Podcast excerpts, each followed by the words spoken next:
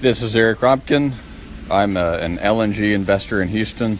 LNG is liquefied natural gas. It's uh, one of the world's fastest growing energy sources uh, as the trend is towards lower carbon emission sources and away from higher carbon sources.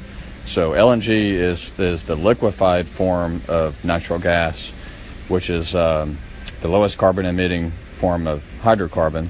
Uh, you also have renewable energy, which is uh, zero carbon emissions, at least in theory. Um, but anyway, so I head up an investment strategy around uh, investing in LNG and exactly what is the best way to benefit and, and allocate capital from this trend towards uh, lower carbon and renewable energy based energy.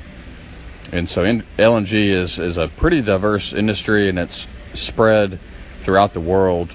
Uh, there's, I think, about 38 countries who now import LNG and use that as their main source of fuel. Um, there's a number of also exporting countries, with the U.S. becoming now the third largest in the world behind Australia and Qatar.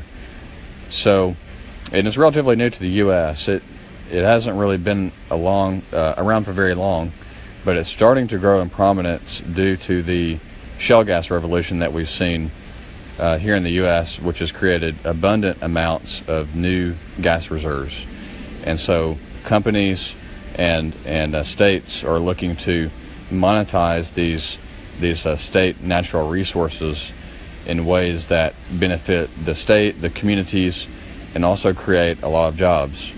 Uh, LNG and shale gas, in particular, have been very effective at creating jobs for for Americans and, and bringing in tax revenue for the local communities.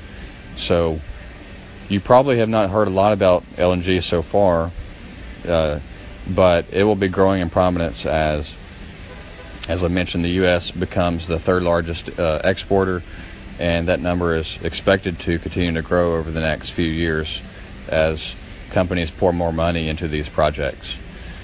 So that's just a little brief overview of what I'm up to, and, and I'm trying to f- form an investment strategy around this where you can invest in various places along the value chain from the upstream side, which is liquefaction, to the midstream side, which is the, the vessel shipping, uh, to the downstream side, which is the floating regasification, import terminals, and uh, LNG to power. So more details on this coming soon, but uh, just wanted for this to be a brief introduction. Uh, a little personal thing on me. I'm my background is mechanical engineering, and I've been working there for about 12 years here in the oil and gas industry in Houston, and uh, I also have an MBA in finance where I'm leveraging this to sort of combine the engineering aspect with the financial aspect, and that's where LNG comes into play. So uh, yeah, this is my first recording. Hope to share more with you uh, very soon. Take care.